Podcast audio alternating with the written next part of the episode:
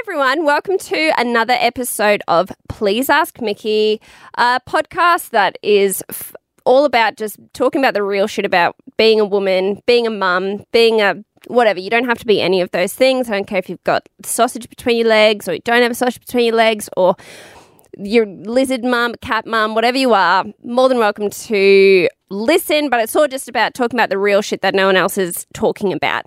Speaking of real shit, today we are talking about sex, baby. Um, well, not sex and babies, maybe sex and babies.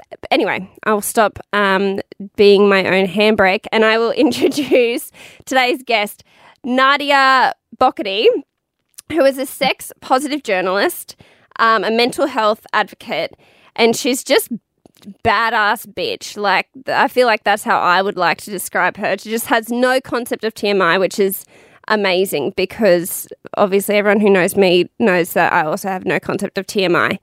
Um, so I'm just going to stop uh, talking and just introduce Nadia. Hello. Hi, uh, that was an awesome introduction. It was so word vomity. I'm very, I'm very flattered. I, badass is, I'm, you know, that's good adjectives to have before your name. Yes. Um, well, welcome. It, I'm so. We've been trying to hook this up. Well, hook us up. Hook this up for like way too long now. So we I'm have, so glad it's have. happening.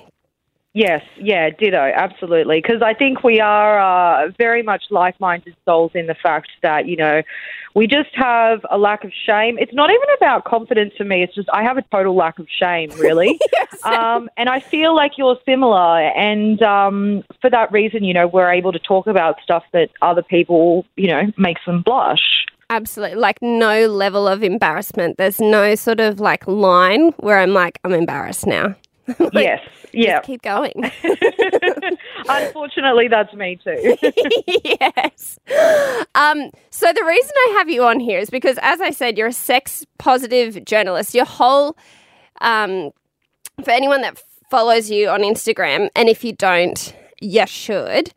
Um, I know, like for me and a lot of women out there, we just no, we just don't have a good relationship with sex. Like that's just sort of the bottom line. We think it's almost like this really shameful um, thing, and like no one really talks about it, and we just sort of like you know do what we're told in the bedroom or whatever it is. So tell us, how did you how did you get into this? Where did your passion come from? What was your like aha moment? Yeah, I, I think I think my aha moment was exactly what you just described, was like coming to that realization that I was, you know, like most women, how you described, just completely disconnected from my sexuality because, you know, in school we're basically taught that sex is like something that we give as women, we give to a man. Mm. And, um, you know, we don't learn about sexual pleasure at all. You know, girls mm. in school, we pretty much learn about periods and unwanted pregnancy, and boys learn about, you know, boners and wet dreams. Like they at least learn a little bit more about the pleasurable aspects. So, you know, I just did, I guess, what a lot of women do. I, you know, I was in my early twenties. I fell madly in love. I got married and I just sort of expected it to all fall together. And it didn't. It was a complete disaster. No fault fault of my um, amazing ex-husband. He was brilliant, but I just did not have the emotional maturity to be in a marriage. I just sort of gotten into it because I thought that was what you do. And so when mm. the marriage fell apart, I felt like I had to basically like work out who I was because I defined myself as a wife and as someone's, you know, significant other. And it was through the process of having casual sex as a, a newly single woman because I you know, the whole Tinder scene and that hadn't really been around when I first met my husband in my early twenties. So that was kind of like a very fun new discovery for me. And I, I went a bit crazy with it. I had, you know, what I call my hoe phase. And um, we all you have know, a hoe phase. Went through quite a lot of D. And um, yeah, I, I am a writer. I'm a columnist, um, you know, first and foremost. And so one thing I've always you know, really sort of prided myself on in my writing is the fact that I keep it super real and I write about things that are actually happening to me and I don't gloss over things. So, you know, I started writing about my casual sexual experiences and the response that I got was just phenomenal. And I realized that there was a real need for someone to talk about sex in that way. Like, it's not like you can't find content about sex for women online. If you, you know, look for sex advice, there's tons and tons of it out there. But the problem is, it's so intimidating. It's so clinical. It's so detached. It's usually from, you know, like an older woman who's in like a, a doctor's kind of or formal kind of outfit, and she's just not relatable. And yes. I realized that we, we didn't have anything mm. as women in the realm of sex like we do in the realm of beauty. You know, with beauty, we go online and I won't so much as buy a lipstick without watching a YouTube video to check out what, you know, all the beauty vloggers are wearing and what they recommend. And most of those girls don't have any formal training in makeup. Most of them, the reason that they're so popular on YouTube is because they're just normal, relatable girls, and we can literally envision ourselves like going for a coffee or a cocktail with them. And so if they trust a certain lipstick, then we all run out and buy it. But there really wasn't anything like that in the realm of sex. There was only this real sort of clinical information, or worse still, there was all those Cosmo-style articles telling you, you know, why you're not having enough sex, or why you're not giving good enough blowjobs, or, you know, what's wrong with you if you're not having an orgasm, which all stuff that just kind of made you feel less than and a bit shitty. And the website that I run, she said dot com, is very much about doing away with all of that gloss and just telling it like it is, no matter what we're talking about, and keeping it real. So um, I think people in general found it refreshing that I was talking about, you know, some of my more clumsy casual sexual encounters, about a guy asking me to do anal the first time we slept together and me not really knowing how to respond, you know, about accidentally farting in bed in front of someone, yes. uh, or, or about, you know, not being lubricated enough and it, it being kind of awkward, and or about a guy jackhammering me and not knowing, you know, do I say something or do I just lay here? Like, I think oh there God, needs to be more of that out there for women. And so, yeah, I just kind of got on a roll with writing about it, and um, it just really grew from there. And I realized actually that in doing that, I kind of, as cheesy and sort of wanky as it sounds, I discovered myself. I really came into my own through that kind of mm-hmm. journey of sexual empowerment, of realizing that sex wasn't just something that I gave away to a man or to a partner or a husband. It could be something that I did for myself, and I could actually start asking guys for what I wanted in bed and seeking out sex just for the sheer, you know, purpose of having, you know, pleasure and, and nothing else. So, um, yeah, it, it all really grew from there. I mean, it's it's a very long-winded story because it's sort of, you know, it evolved over quite a long time, but I just, as soon as I sort of started, you know, talking about it and writing about it, I just knew, like, I'm just, I have so much, you know, passion for this, and I just want every woman to be able to feel the way that I have been able to feel through this journey, in just feeling so much more empowered in my sexuality, in my body, and just in my identity as a woman. Oh my God, I just feel like being like, yes, girl, like just and like from everyone in the back as well, like fucking yes. That's like, I was getting goosebumps when you were talking, because it's so, just even when you were talking about um, like how, just how empowering it is just to like ask for what you want in the bedroom or stuff like that. Because I mean, as like, as you were saying, we grew up as women, like we're told that sex is essentially like, you know, I'd always just think about that line in Mean Girls where he's like handing out condoms and he's like, don't have sex, don't have sex lying down, don't have sex standing up, like just don't have sex, grab some condoms or whatever. And it's sort of like this scary thing. And I know as my for myself and like most women, when we have sex for the the first time, like we in our heads, we think that sex is all about pleasing the man. And totally. It's all about, oh, like, I didn't have my first orgasm until my partner now, because I was always just like, you know, it's not about me. Like, I just want to do whatever I can do for the man. Like, I don't know really what I'm doing, but if I just follow instructions and I just like, if he says that feels good, then that's great. I'll keep doing that or whatever. Like, I just want to be, it's like sex is so romanticised, especially yeah, as women. I, I think it's also a catch twenty-two because you sort of got the two types of guys. You've got the, the guys, you know, that we typically call the fuck boys or the womanizers or the players or whatever you want to call them, and they're really just in it for themselves. They're in it to just basically use you as, uh, you know, one step above using their hand to jack off. Yeah. And they don't really care doll. about your orgasm anyway. And so you, more often than not, you don't really have a good time with them unless you really sort of take control. But then the flip side is you can be with an amazing partner. You know, my boyfriend used to say to me, oh, I just I just want you to come. It's all about you. I want you to orgasm. But because I love and care about him so much, that actually would put a lot of pressure on me, and I think, oh, I need to deliver this orgasm for him now because yes. he's he's trying so hard to give me this orgasm because he loves about me and cares, you know, loves me and cares about me so much. So, um, you know, there's the flip side too, and I've got girlfriends that are in really loving, beautiful, you know, marriages, and they – they've experienced similar things where their partners are saying like, oh, I just want you to orgasm, it's all about you. And it's almost like the second that the orgasm is even mentioned, all chance of an orgasm ever being had is off the table. Yes, it's like I, God. I, I, I love the I love the, the metaphor that um, comedian Amy Schumer uses when she's talking about what it takes for a woman to orgasm. She says it's like we need the focus of an Olympic gymnast on a balance beam. You know, is the lighting right? Is the air temperature right? Are you looking at me right? Wait, did you change your eye contact? Did you move your hand? Now it's all over. We're back yeah, to square one. Start again. You know, and it's like that. It's like, oh, it's, it's getting really good. It's getting really good. Oh, damn it. Why did you move your hand? And you Why know, did you like, stop what you were doing? yeah. Yeah. So it, it's, It's very much uh, sexual pleasure and orgasm is very much in the mind for women. And so we're kind of, you know, screwed if we, damned if we do, damned if we don't, because we can be with a shitty guy that doesn't care about our orgasm and we're not going to have a good time.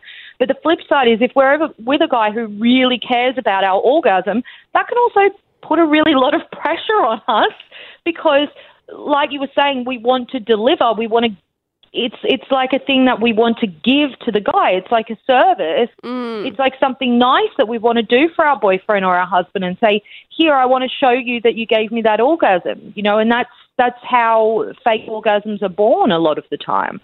And I find like, and I feel, especially because it's so, it seems anyway, so easy for the guy, like, jizzing is just like literally stepping out of bed for them. Like, it's like nothing. Like, they've been doing it since they were like twelve years old or whatever, you know, like it's just, it's like they don't even th- have to think about it. It's just so easy. So like when you're trying, you're like, okay, it should be that easy, right? It should be as easy as, as he is making it seem. But well, what's really interesting, what I've learned, I'm not, obviously I'm not a sexologist. I'm not, you know, clinically cha- trained in sexology or anything like that, but obviously, writing about sex for years and years, I've done tons and tons of research and I've learned a lot of really eye-opening things. And one of the things that has probably been the most eye-opening is actually just how similar men and women are in a lot of ways when it comes to sex. Um, mm. You know, sometimes guys can be really in their head and they can, you know, struggle to to get it going as well. Um, but I think the difference is is that women, where because we've been conditioned to, um, you know, self-sacrifice and to be people pleasers, mm-hmm. there's a much more intense pressure that is on women to perform. And so men don't often have that um, experience of having performative sex where they're actually, you know, kind of almost putting on a show to make sure that their partner's happy, whereas pretty much you'd be hard-pressed finding a woman who wouldn't tell you that she's, if she hasn't faked an orgasm, then she's at least acted like she was having a better time than she was really having in bed because she didn't want to hurt the other person's feelings or whatever. So I think that is probably the key difference. You know, yeah. we, we do put a lot of pressure on men as well to always be up for sex, and that that was a real learning experience for me when I, you know, after I went through my hoe phase and I... I ended up, you know, getting into a relationship and I have a boyfriend now and I'm, you know, in a very, you know, happy monogamous relationship again. But ironically, I'm the one with the higher sex drive now and I'm the one, you know, trying to, you know, be like, come on, can't we do it tonight? because he's younger than me, so he's just starting out his career. So whereas I'm a bit more settled in my career, he's working twelve to sixteen hour crazy days and he's coming home with huge amounts of stress. And because he does love and care about me and he's not just a fuckboy, he doesn't want to just do a wham, bam, thank you, man. He wants yeah. to give me, you know, his energy. So sometimes he's just like, I'm sorry, I just can't do it tonight. So I think, you know, men men do go through some of the same sort of things, but I think mm. the really key difference is that that social conditioning that women have just from the time pretty much that we've been able to speak and hear, that we've been told that, you know, we are there to please and serve others, right down to the level of our own bodies, so that we don't feel that our bodies belong to us. Yes, so much. Actually, I had a bit of a, as I was walking over to this this studio, there's um, uh, because it's in the city and there's uh, backpackers. And I saw this um, this girl and guy walking together from the backpackers. Now, obviously, I don't know, not from here, but she was um, she was wearing like shorts that basically like her bum was hanging out. She looked amazing, and like this tiny little top. And I didn't really think anything of it. I just saw her and was like, "Yes, girl, like you look great." And then next to her, this guy was not wearing a t-shirt either. And in my head, I looked at her and I could see, like, it's the city. There's weird, creepy people. I could see people looking at her and judging her or whatever. And I was like, isn't it so crazy that, that that's the kind of, you know, girl wearing an outfit similar like like that, where a lot of people would be looking at her going, oh, she's asking for it. Or look at her, the slut, like, you know, with her ass hanging out, whatever. Meanwhile, the guy standing right next to her is topless and no one would have even thought a single thing. You know, it's like guys can wear D Ts or they can have their top off all the time and, and it's like it's not a sexual thing. It's just guys being guys or whatever.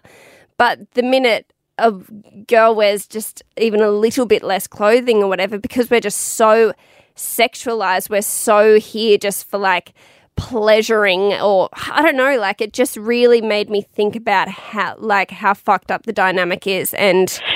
Yeah, oh. and I, I think that's that's pretty much the crux of, you know, the Free the Nipple movement and where that's come from. It's not necessarily a bunch of women saying, you know, we really want to just walk around with our tits out. For, you know, I, I don't personally have a desire to walk around with my nipples out, but I support the Free the Nipple movement because mm. the crux of it is is that, you know, we have this double standard around yeah.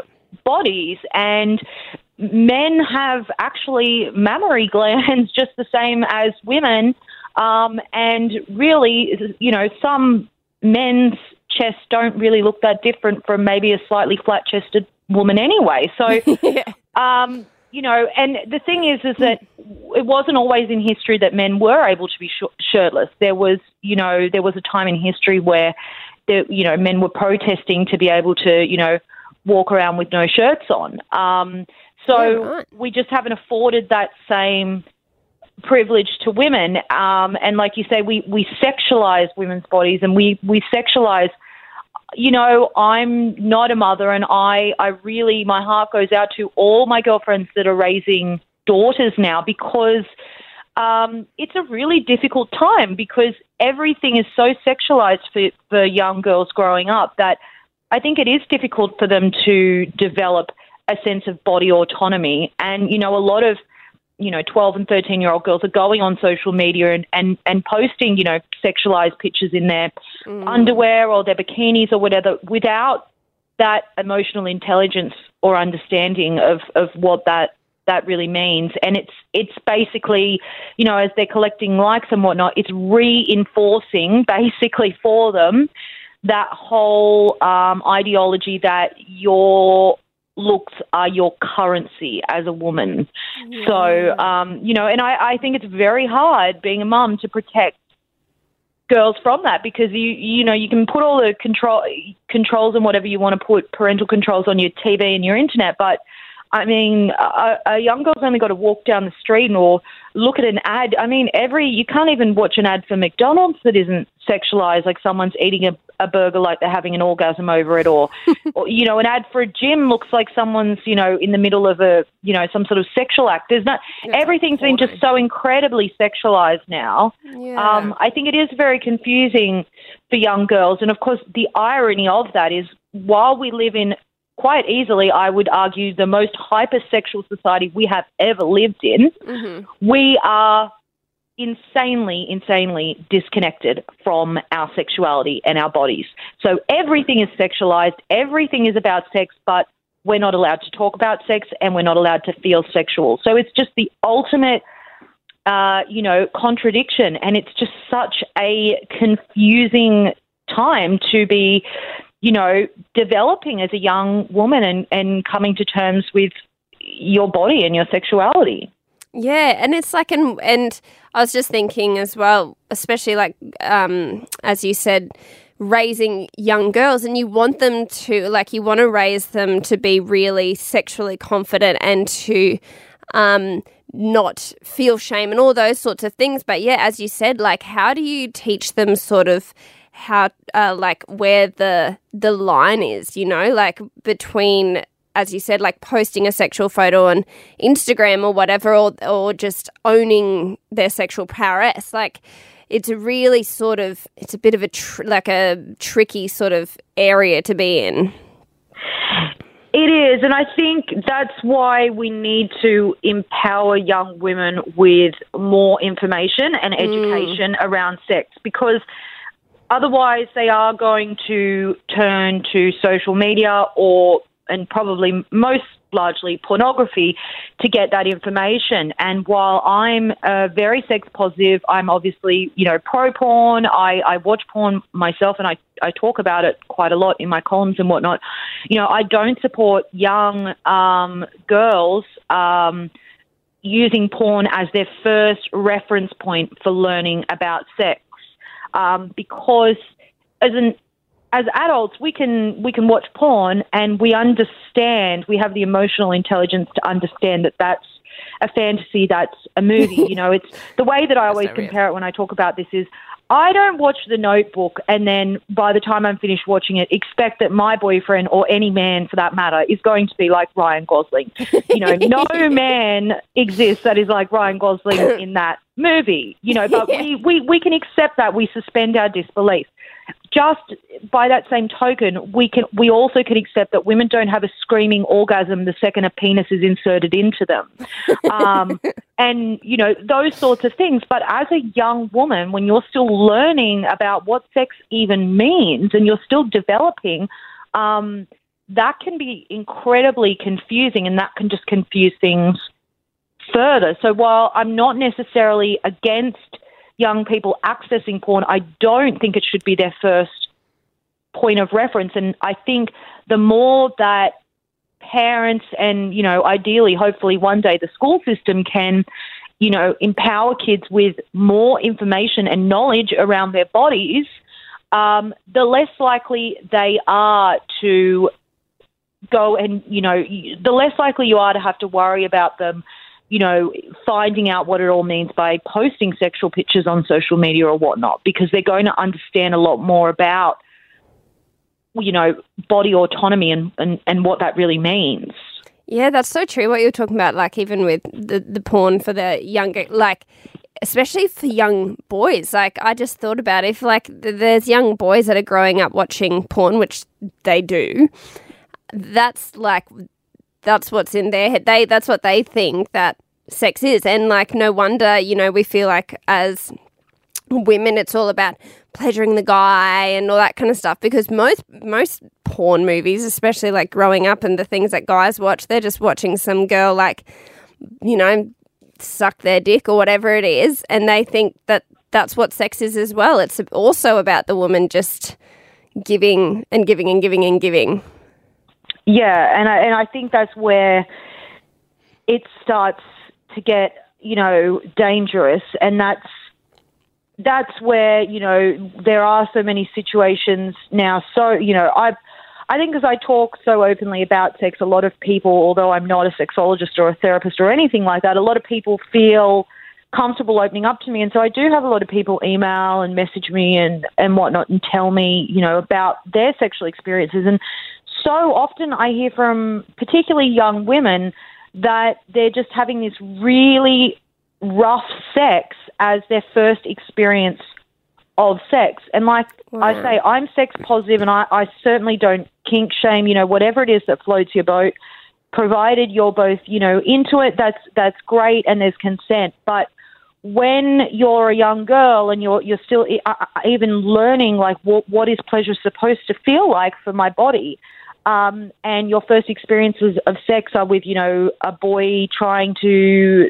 you know, strangle you and you do erotic asphyxiation and things that he's seen on porn, you know, that's concerning to me. And I don't mm. think that should be young people's first reference point for sex. And unfortunately, it's it's really upsetting to me because I, I, I wrote about this last year about why I think masturbation specifically for young women should be included in sex ed. And I never I never suggested at any point that I, a porn star should come into a classroom and perform masturbation. I just said, you know, we need to acknowledge it. We need to talk about it. We need to mm. talk, same as they do. The French school system does a great job of it. They actually show what the clitoris looks like. They have a three D model of it and they, they explain, you know, how the clitoris is designed to give women pleasure. And, no way. you know, girls girls actually walk away with that understanding. Um, but when I wrote about this last year and eventually it ended up um, with me doing a segment on U K morning T V and just being absolutely obliterated on Twitter for it, with people calling Jeez. me a pedophile and telling me, you know, uh, someone should run me over with their car and saying all sorts what? of awful things. You know, we want to keep our children away from you. You're trying to steal children's innocence. And I, I get where it's coming from because I think, look, I'm not a parent and I would never presume to ever understand, you know, what a parent goes through. That's an experience that I can't relate to. But I, from an outside perspective, I can understand the idea of wanting to maintain your child's sense of innocence. I don't really see a problem with that. But the problem is, is when it's getting into such incredible depths of denial. And mm. this is the thing, I and, and I've spoken about this too, I used to be a high school teacher before I was a journalist. So I've walked around the school and I've heard what thirteen and fourteen-year-old girls and boys are talking about. And the reality, as much as, you know, I don't really like it myself either, but the reality is is that thirteen and fourteen-year-old mm-hmm. girls are having sex. They're yeah. absolutely doing it. Um, not all of them, but very high numbers of them. In fact, the majority of thirteen and fourteen-year-old girls that are having partnered sex have never masturbated. They've never touched their own bodies. They're letting another person into their bodies before they're even touching their own bodies because we create so much shame around yeah. their bodies. So meanwhile, I'm getting called a pedophile. But the thing is, if you have a choice between your thirteen-year-old daughter having partnered sex or touching her own body uh, as her first learning experiences about sex, you know, I know what I'd prefer. I'd prefer yes. that she was alone with her own body for a while before, you know, she, you know, had time to mature and understand the emotional ramifications of sex, all the other things that go with it, the complexity of consent. Consent isn't just a yes, it's got to be an enthusiastic, ongoing thing. You know, you, you don't have to keep going just because you took your clothes off and now you've changed your mind. You're allowed to change your mind. All of those mm. things, girls aren't equipped with that knowledge when they're starting to have sex. And I had I heard of, like, and pretty much a great example of this. I had a, a girl contact me, um, and she was seventeen, and she said that her um, her dad had gone into her room and he had found her vibrator, and instead of just discreetly putting it back and pretending like he'd never been there, he uh, unfortunately embarrassingly confronted her about it and said that, you know, he was very upset and, you know, she was too young to be having a vibrator, so he confiscated it from her. And she was contacting me to ask, you know, am I a pervert because I've been using this vibrator? Like, am I too young? And I was like, well, your dad, I can I can see what your dad's trying to do. Like, he's trying to protect you. Like, I, I really can see that, but Unfortunately, what was happening was you were exploring your body in a totally private, safe environment with no pressure in your own time. It was your own secret thing. Now, your only way of exploring that is going to be with probably boys, with yeah. other people. So in trying to protect you, your dad has basically, uh, you know, almost made things worse. Done the opposite. And, and I think yeah. this is the The problem is that I'm not saying to parents, and I think this is how my message got so confused last year when I did that T V segment, is I'm not saying to parents, oh, you know, get your kids watching porn and get them all masturbating and having sex. What I'm saying is the research proves without a doubt that children are having sex at a younger age than ever, ever before. Do we like it? No, I don't like it either. I, I think, I personally think that thirteen and fourteen is way too young to be having sex. Yeah. But the reality is a very large portion of children are. So what are some things we can do to arm them? Well, maybe if they knew about masturbation, it could be a potential alternative to even having partnered sex.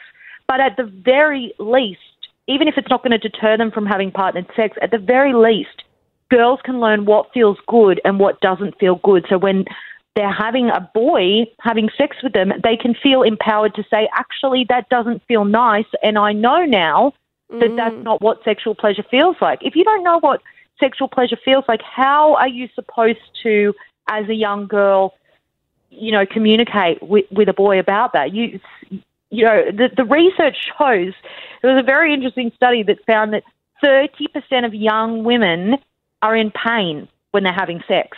Yeah.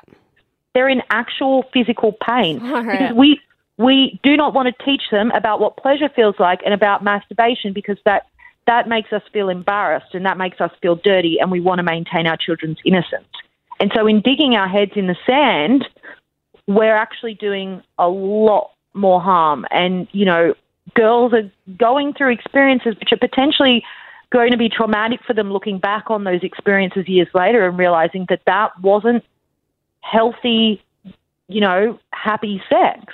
Yeah, like us now, looking like, I know for me anyway, yeah, looking back on all of my first experiences and exactly what you said, like never having masturbated and just let a guy straight in, and so you don't you don't know what it's supposed to feel like. You don't know what good feels like. Do you think that, I guess, like, by learning to, I, I guess for us, like as parents or as, uh, you know, now coming into the older generation, we're going to be an older generation, um, learning to, I guess, communicate with our kids and, and be able to have that conversation and it not be such a taboo thing. It's like, you know, if you're a super crazy strict parent that never lets your kid try alcohol or anything like that, like the chances of them going the opposite way and going against what you say is like pretty, like kids are just going to go on their own journey and they're going to do what they're going to do anyway. Absolutely. But if you can actually like create some trust and be able to be someone that's there to like talk to about it, and you can, you know, discuss what it feels like to have empowering sex and like what sex actually is about. And, you know, because I think that, like, for so many people, that that's the problem. Like, sex isn't about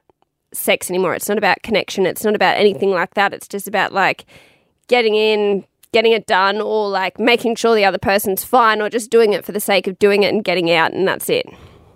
Yeah, very much so. I mean, I would say sex is very end goal focused nowadays, yeah. and a lot of the stuff that I you know, speak about and write about when I'm giving people advice is to just slow the hell down and stop making it all about penis in vag- vagina getting straight to an orgasm. Sex is supposed to be passionate. It's supposed to be about connecting with someone. You know, even if that person is a casual sexual partner, it can still be incredibly exciting and stimulating and pleasurable to connect with another person, and we're we're missing out on all of that by just racing to, you know, we, we just have to get the penis in there and quickly try to have an orgasm, um, yeah.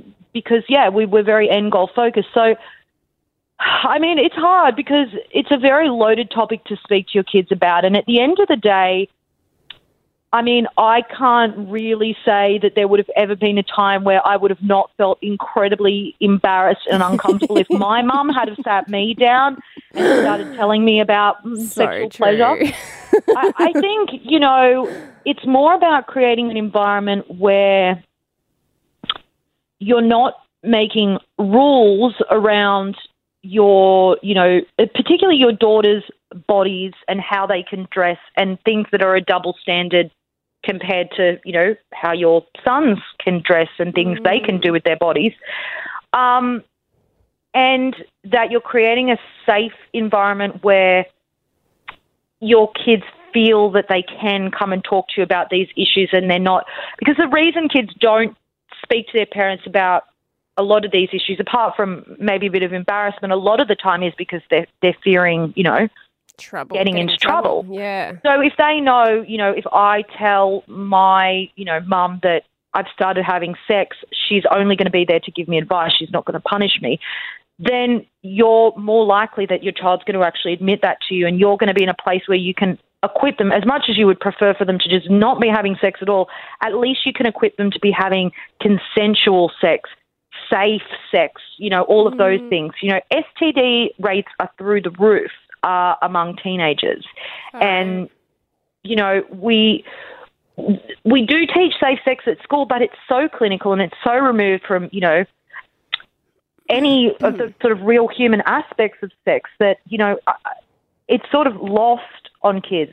So I oh, think totally. the best thing you can do is just create like a really open environment for your kids, and And maybe even get them to, you know, watch a couple of really sex-positive shows where, you know, it does model, you know, healthy sexual behaviour. And, I mean, this is going to be very controversial and maybe a lot of people won't agree with it, but, you know, give your teenage daughters vibrators um, yeah. and just give it to them in a really nonchalant way so they know it's not a big deal. You know, we don't need to sit down and have a formal discussion about it. It's just... maybe it's just left on the bed one day or whatever, and you don't even have to have a discussion about it. But it's just your way of communicating to them that I'm okay with you being, you know, sexual. I know that it's going to happen one day, and I know that I can't prevent it. So I would prefer that you do it in a way that is healthy and enjoyable for you. And actually allowing your child, particularly girls, because, you know, girls don't learn about pleasure as much as boys, to understand what pleasure feels like will protect them tremendously, because it means that when they're having partnered sex, they are going to be able to say, actually, no, can you stop? This is not feeling good. Mm. Rather than simply laying there and feeling and feeling like, well, this must be what sex is, so I better just lay here and say nothing and let this person do what they've got to do. Yeah, totally. I love that idea. And I guess like so much of it um, comes back to just even teaching children self-worth. Like I know that's a huge thing, like growing up as a as a young girl, like most girls just have such a lack of self-worth that they they yeah, like sex is their worth, you know, like that's how they they feel like they're they're giving something, or like, and because we don't talk to children about it, and because they just continue, you know, having worthless sex and giving themselves up because they think that that's how they make a man happy or whatever it is, and like really teaching them to be empowered. And then yeah, like by giving them a vibrator or something like that, then they can just discover themselves with themselves and realize that there's real beauty to sexual power, and like there's, you know, there's something so incredible about feeling empowered. Even like at the beginning of this whole podcast, when you were just talking about how you found this empowerment within yourself, and like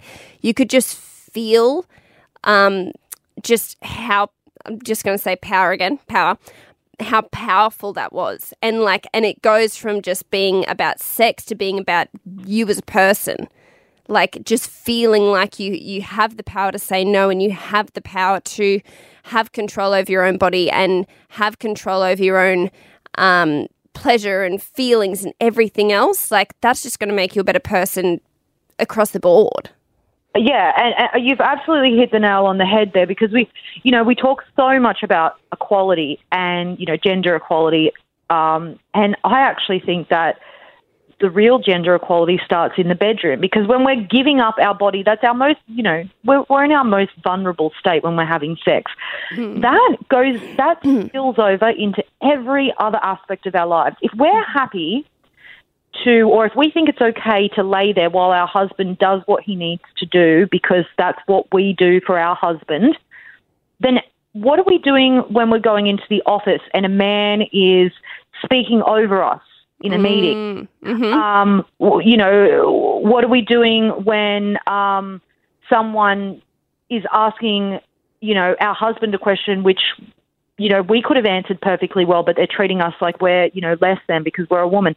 There's so many other situations it trickles down into, and, and that, I think, is the real meaning of sexual empowerment, and that was what really clicked for me. Was at first my little hoe phase when I uh, split from my husband, it, it was purely just about sex, but it became something so much more, because as I learnt that my body was my own and it belonged to me and no one else, and I could use it to have tons of sex if I wanted to with tons of different guys, or I could just, you know, not have sex when I didn't want to have sex, or I could have sex with someone and tell them to stop because I wasn't enjoying it, or I could ask them what I wanted. That trickled into every other area of my life, and I actually became, you know, and, and friends were commenting on it. They're like, you've really come into your own. You you are so much more confident now. You're so much more outspoken. And I was confident for the first time in my life to speak up in a meeting, you know, if someone interrupted me, or, you know, to to demand the, the salary that I thought I was worth at work. Um, there were just so many other areas that that sense of empowerment trickled into. And, you know, we think sex is just something which is hidden away in the bedroom, but the dynamics that we have in the bedroom, they mm. affect, we don't realize this, but they really affect every other aspect of our life. So if we can teach young girls, you know, what a gift to give them, that your body is your own, mm. then that is going to impact everything else in their life. Any situation they're in where they don't feel comfortable, that they can know that I'm allowed to say something here. This is, you know, I have, my voice matters too. It's not all about the other person. And I, I think that's, you know, the most, you know, powerful gift that we could give a young girl. But often when I talk about it, because it's sex, you know, it, it gets mm. turned into something else, and people say, well, you know, you're, you're perverted and you you want to steal children's innocence, and it's, you know, that's not the case at all. It's so funny that people say that, and yet, like, you just, all you have to do is turn on the radio and, like, listen to some of the rankest lyrics and songs and shit getting around, and, like, exactly. as if that's not stealing children's innocence. Yeah, your your kids are already exposed to sex, no matter how much you've tried to protect them. And oh, yeah. I love you for trying to protect them. I think it's great. But unfortunately, the reality is they're already exposed, mm-hmm. and they're, they're probably already starting to do things that they think will make them earn, you know, particularly young girls, respect, you know, in the mm-hmm. eyes of, of boys, or, or attention or validation or whatever it is. Um And Peggy Orenstein, who's a um, she's an academic in the area of, of sex research, and she she did a, a really um, really good TED talk, which I would recommend um, every parent watch, and it, it was called "Young Women's Sexual Pleasure." And she talks about how she interviewed uh, young college age girls about their sexual experiences, and that they were talking about blowjobs like they were a handshake. They were saying they wouldn't kiss a guy because that to them was too intimate, and they wanted to save that for when they knew that it was really going somewhere. But they would happily give them a blowjob. Oh my God. Because that was just seen as such a simple exchange.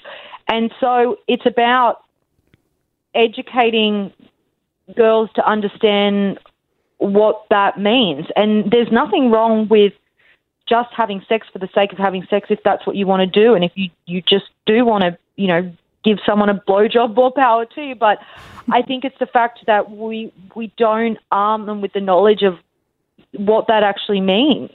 Yeah, and um, like whether they do want to do that, you know, exactly. Like I think that's such a huge thing. I know when I went through like my um my hoe phase, it was definitely not an enjoyable thing. Like I was, wasn't doing it because I felt good. I was doing it because I felt shitty, which I feel like a lot of girls and probably men as well do. You know, they're like, it is more of an exchange, and it's more of like, well, I get a little bit of um, someone making me feel good or making me feel sexy or making me feel loved or whatever it is. Absolutely. But then the, I guess the other sort of piece of that puzzle, and, you know, as we're going into the, the Me Too era, you know, people are really starting to recognize this and talk about it, is we are getting ourselves into situations. And, and I definitely did the same as well when I was having casual sex, of seeking out sex just for validation or mm. to feel good or whatever it was. And then, you know, getting halfway in and realizing, this isn't going to give me that feeling that I came here for. Actually, this is probably going to make me feel more shit. Yeah. And not having the power at the time to be able to say no to the other person, no, we're going to have to stop now. I don't want to do this. Yeah. You know, that that that's so much of what the Me Too era is about, is about the fact that, you know, Amber Rose, who does the, the organises the Slut Walk over in America, she talks about, you know, a guy can have his dick inside me, but if I say stop, he has to stop. He has to pull out. Like, it doesn't matter. It doesn't matter if we're halfway through sex. At any time, you should be able to stop.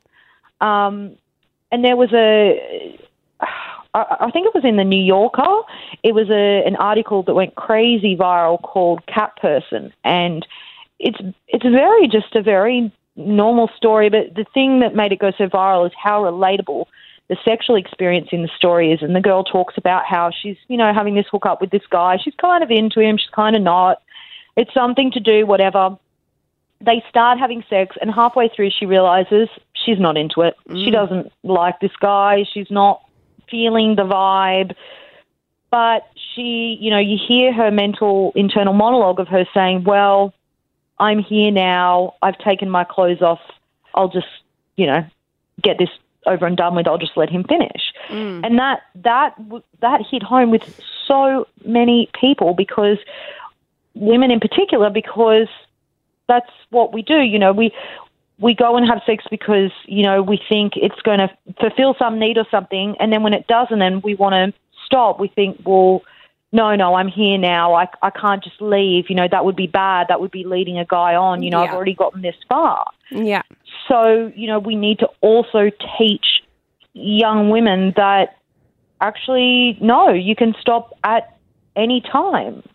You know, it's like the there was a, I'm sure you've seen it, was going around on YouTube for a long time, the consent video where they used a cup of tea as a metaphor for consent. Did you yeah. see that one? Yes, yeah. And it's like with a cup of tea, if someone drinks half the cup of tea while they're at your house and then they say, oh, sorry, I don't want any more tea, you're not going to jump up from your seat on the couch, grab that half cup of tea, open the person's mouth and pour it down there, are you? You're no. just going to go put the tea in the sink. And you're probably not going to think anything sort of of it, except to think, well, that person probably decided half a cup was enough for them. Like, and it's the same thing with sex, but we, we, we overcomplicate it and we, we make it into something that it doesn't need to be. Yeah, that's so right. And it's like, and it's not even something that most people discuss, or like, you know, we've probably, most women have been in that situation probably numerous times, but how often do you talk to your friend about, oh yeah, I was having sex with this guy and I decided halfway through I didn't want to do it, and so, but I kind of felt like I just had to. Like, we don't, no one talks about that. No one says that. That's not like a conversation that people really have. It's no. just sort of like this unsaid thing that you just do it whether you like it or not, and you just move on, and then you just, you know, you don't discuss it. It's not discussed. Yeah, and I, I think that's that's where ignorance um, is really a, allowed to breed in the mm. silence. And so if we want these issues to change, we need to talk about them. We need to yell about them. We need to just make them a regular part of everyday conversation. So I think, you know, as a parent, if you make sex just a normal part of conversation in your house, it's not an off-limits topic, you're already setting, you know, a good, healthy environment for your child. And I think, you know, in all the work I do, that's why I talk, you know, people say, don't you get sick of talking about sex? No, I don't, because you know, there's so much to it. It's such an interesting topic, and mm. I, I think it does have such huge ramifications that go well beyond just the be- what happens in the bedroom.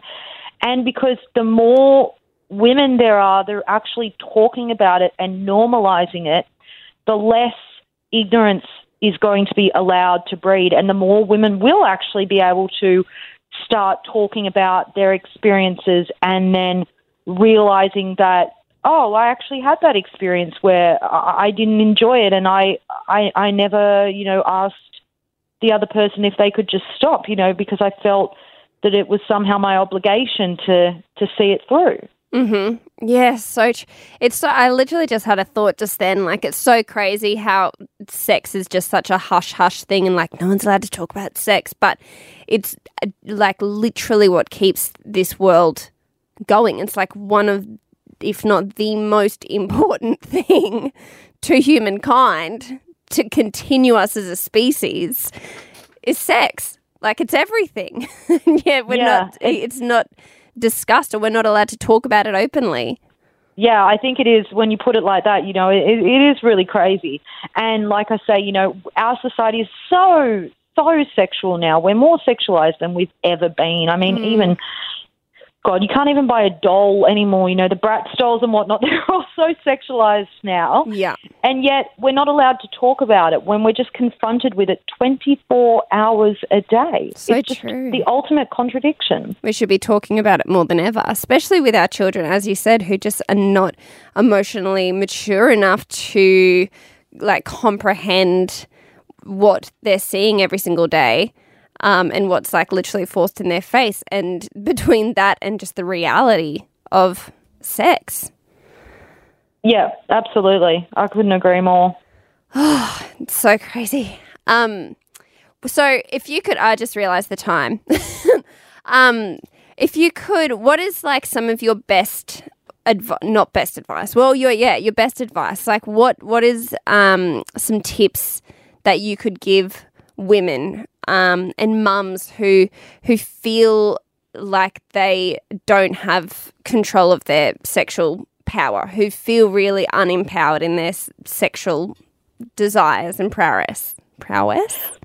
I, I, I yeah, I'd say prowess. I think the, the first thing you can do is to start making pleasure for yourself, and the the best way to do that, and and one you know way that certainly helped me was going out and buying myself a vibrator, like just not just any vibrator, but like a really nice, really good quality vibrator.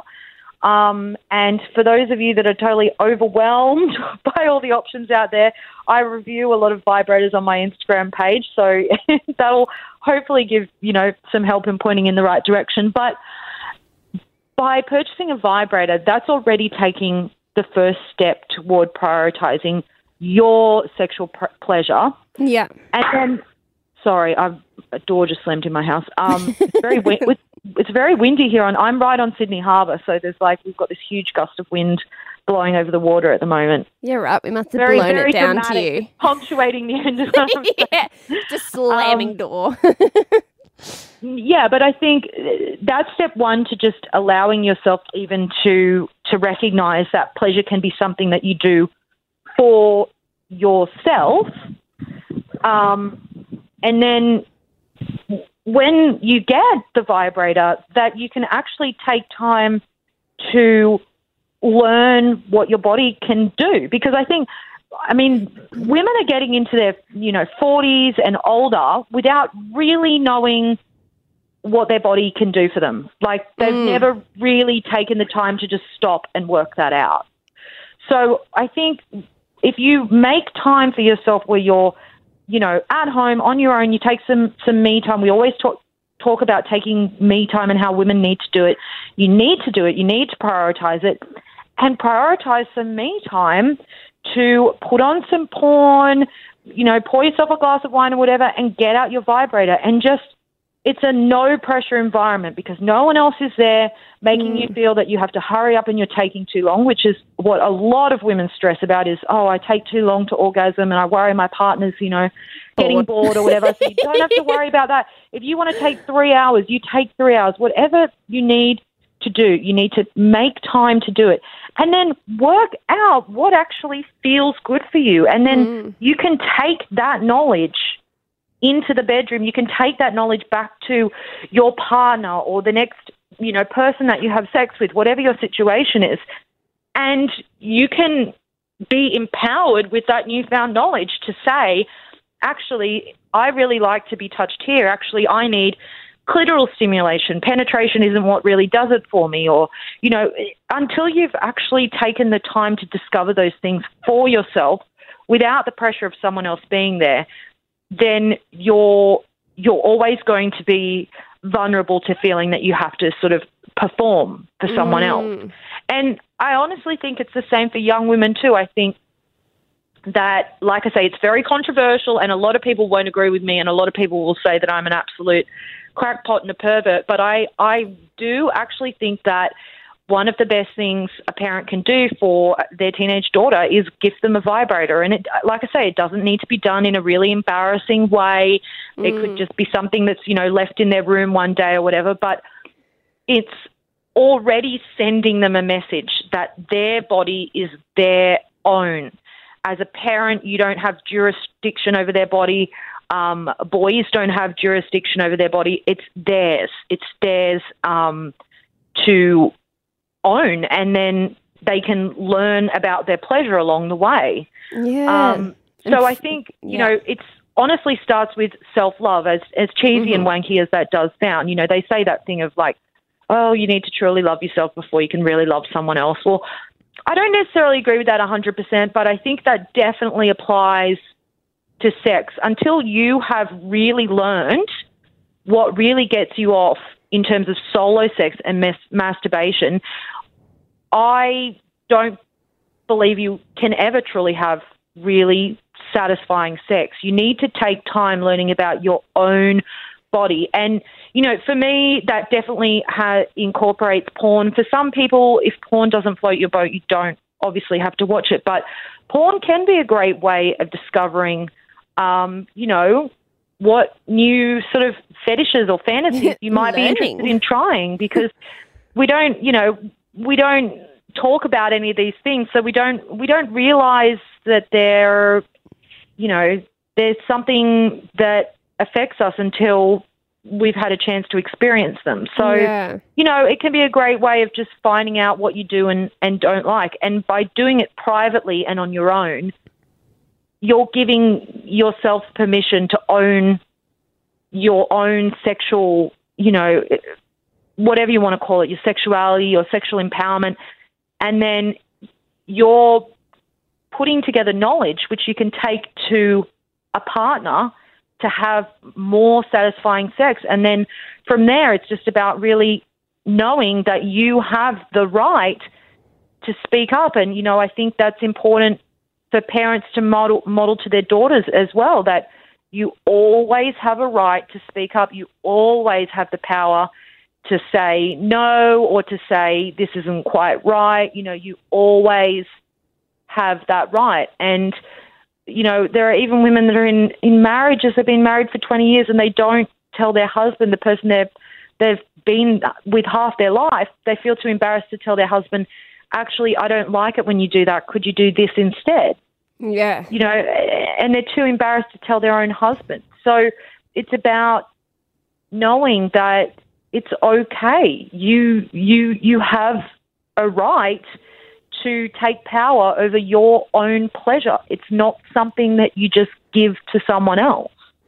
Yeah, and, and yeah, it isn't like that, a learned thing. With, it's it's a learned thing, yeah. And I and I think it starts with you on your own. And that's mm. why I would say, you know, starting by masturbating, or if, even if you don't have the funds for a vibrator, just starting by just masturbating without a vibrator and just learning what works for you, you know, that is really where it begins. I love that. Love it. I love the idea of um, like gifting your daughter a vibrator. I think that's great. And because it is, I think it's just be like a lot of education on that one. Oh, yeah. But I love a bit of controversy. No, but it is, it's such a great idea. And like, and the thing is, like, people are only afraid of it because they're in denial. As you said, that's just the huge thing. We don't want to think about our kids having sex, but kids are going to have sex and they're going to be adults. And they're going to be adults having sex. They can either be kids that have sex or adults that have sex that like love it and enjoy it and have sex because they want to, or they can be adults and children who are having sex. Um, they have no idea. They don't even know what they're doing. They don't know what feels good. They don't know what feels like. They don't know how to say no. None of that. So it's like, just pick your option. Like either way, they're going to have sex. Absolutely. Yeah. And um, I think the sooner we can realize that, you know, the better. Yeah, that's exactly right. It's just, it's all part of educating them. Like, you know, teaching them what biologically happens only does so much. That really means fuck all, like, especially to a sixteen year old. They don't like when they're learning about sex ed, they don't care. Like, about the biology of it. They wouldn't Hell no, know I, shit. I wasn't even paying attention to that. No. Neither. I'm like, I've had, I'm just about to have my second baby and I still, the other day, I, the uh, midwife was like, well, your cervix is looking nice and closed and long. And I'm like, long? What do you mean? I didn't know a cervix could be long. Like, what's a cervix look like? Is it supposed Fox to be me? Like that? Yeah. I was like, like, is a short cervix, like, bad? Like, I don't even know. Don't know any of that shit. Just goes to show how little we know about our reproductive, like, just anything yeah. down there. It's just all about, like, ignorance. And, and I, think that's, I think that's another thing, actually, that you can model for your kids is that it's perfectly normal and okay to say the word vagina. Yes. It's not a lady flower. It's not a hoo-ha. It's not a special place. It's not a secret place. It's a vagina. Yeah. And the more that's normalized, the less shame there is around that area and things that go on down there. Yeah, totally. And, yeah, learning about it. My um, two-year-old daughter, she um, she's a fiddler. She always has been, which is why as well I'm so – Um, have become extra interested in the subject, because Maddie just will sit there with her legs spread, literally trying to like dissect her vagina like a, like a frog in science, just really getting in there. And I'm like, how do you how do you teach a two-year-old that? Like, yes, that's yours. Do whatever you want with it. Like, play around with it. But um, you know, maybe like not in front of the kids at daycare.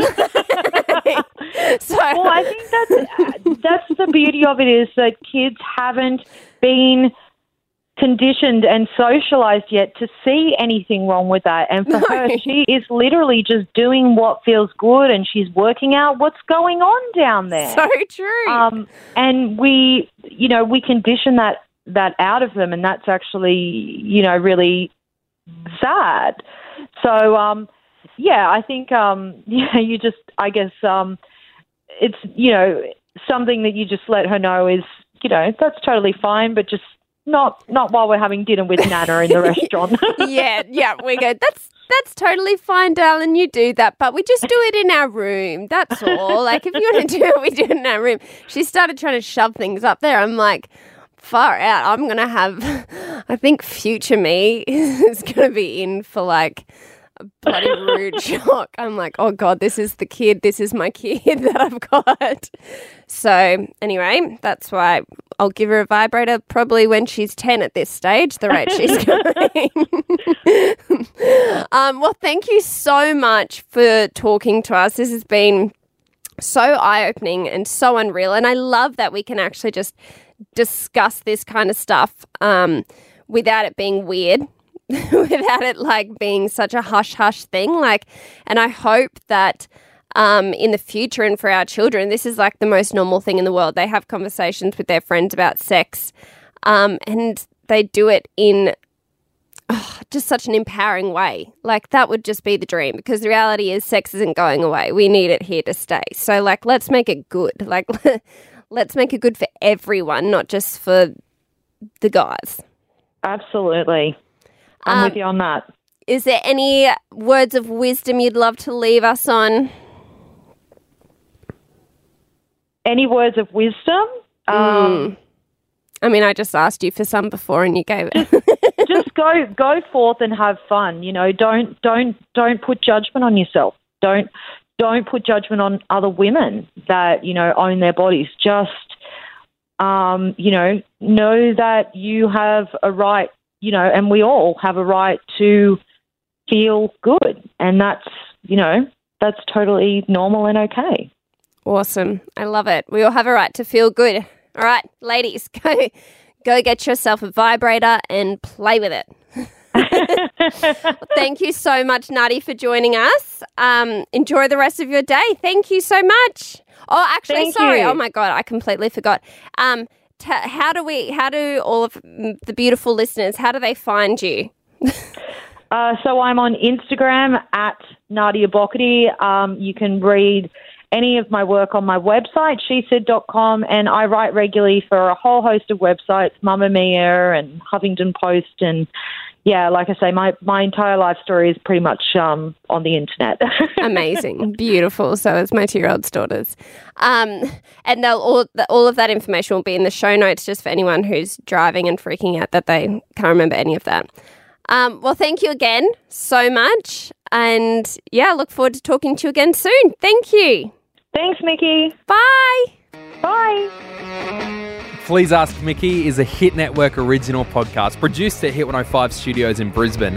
Created, hosted and produced by Michaela Burnett. Check out please ask mickey dot com. Editorial support from Julia Foskey, executive producers Scott McDonald and Matthew Eggleston. For more great audio stories, check out hit dot com dot a u.